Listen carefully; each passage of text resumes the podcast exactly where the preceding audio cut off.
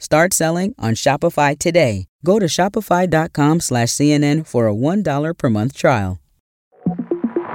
Hi there. From CNN, I'm Paola Ortiz with the five things you need to know for Saturday, November 4th. The conflict continues, but the war goes far beyond Israel and Hamas. In the occupied West Bank, an influx in violence is palpable for Palestinian families there. Displacement and settler violence is on the rise, but little is being done to change that.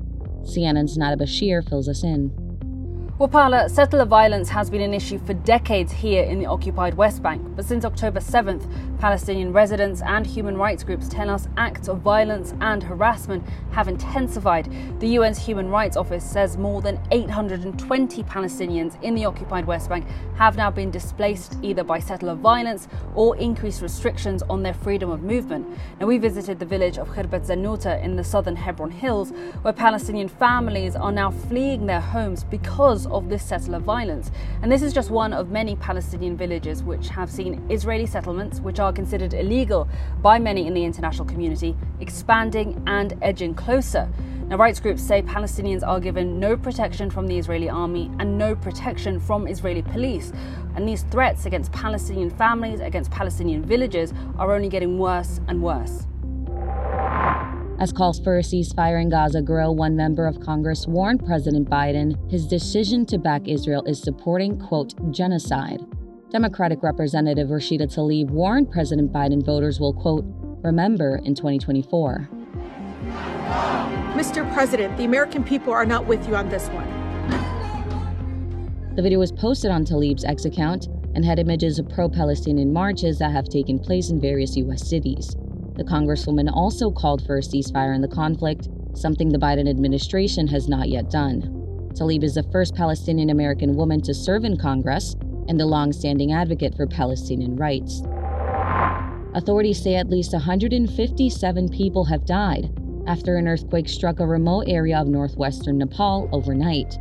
The quake measured magnitude 5.6 according to the U.S. Geological Survey and could be felt hundreds of miles away. Officials say the death toll is expected to rise as searches continue.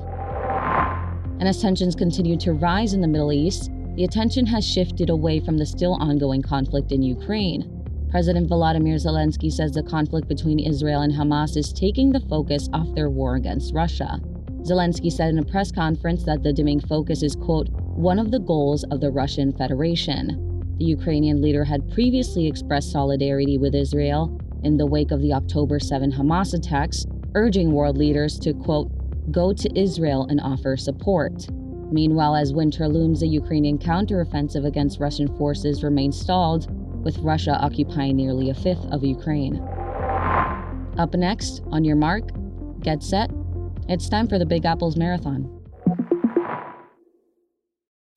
Shopify's taking the cash register online, helping millions sell billions around the world. But did you know that Shopify can do the same thing for your retail store? Upgrade your point of sale system with Shopify. Shopify POS is your command center for your retail store. From accepting payments to managing inventory, Shopify has everything you need to sell in person. Get award winning support and see why millions of businesses worldwide trust Shopify. Do retail right. Grab your $1 trial at shopify.com slash CNN. Start selling on Shopify today. Go to shopify.com slash CNN for a $1 per month trial.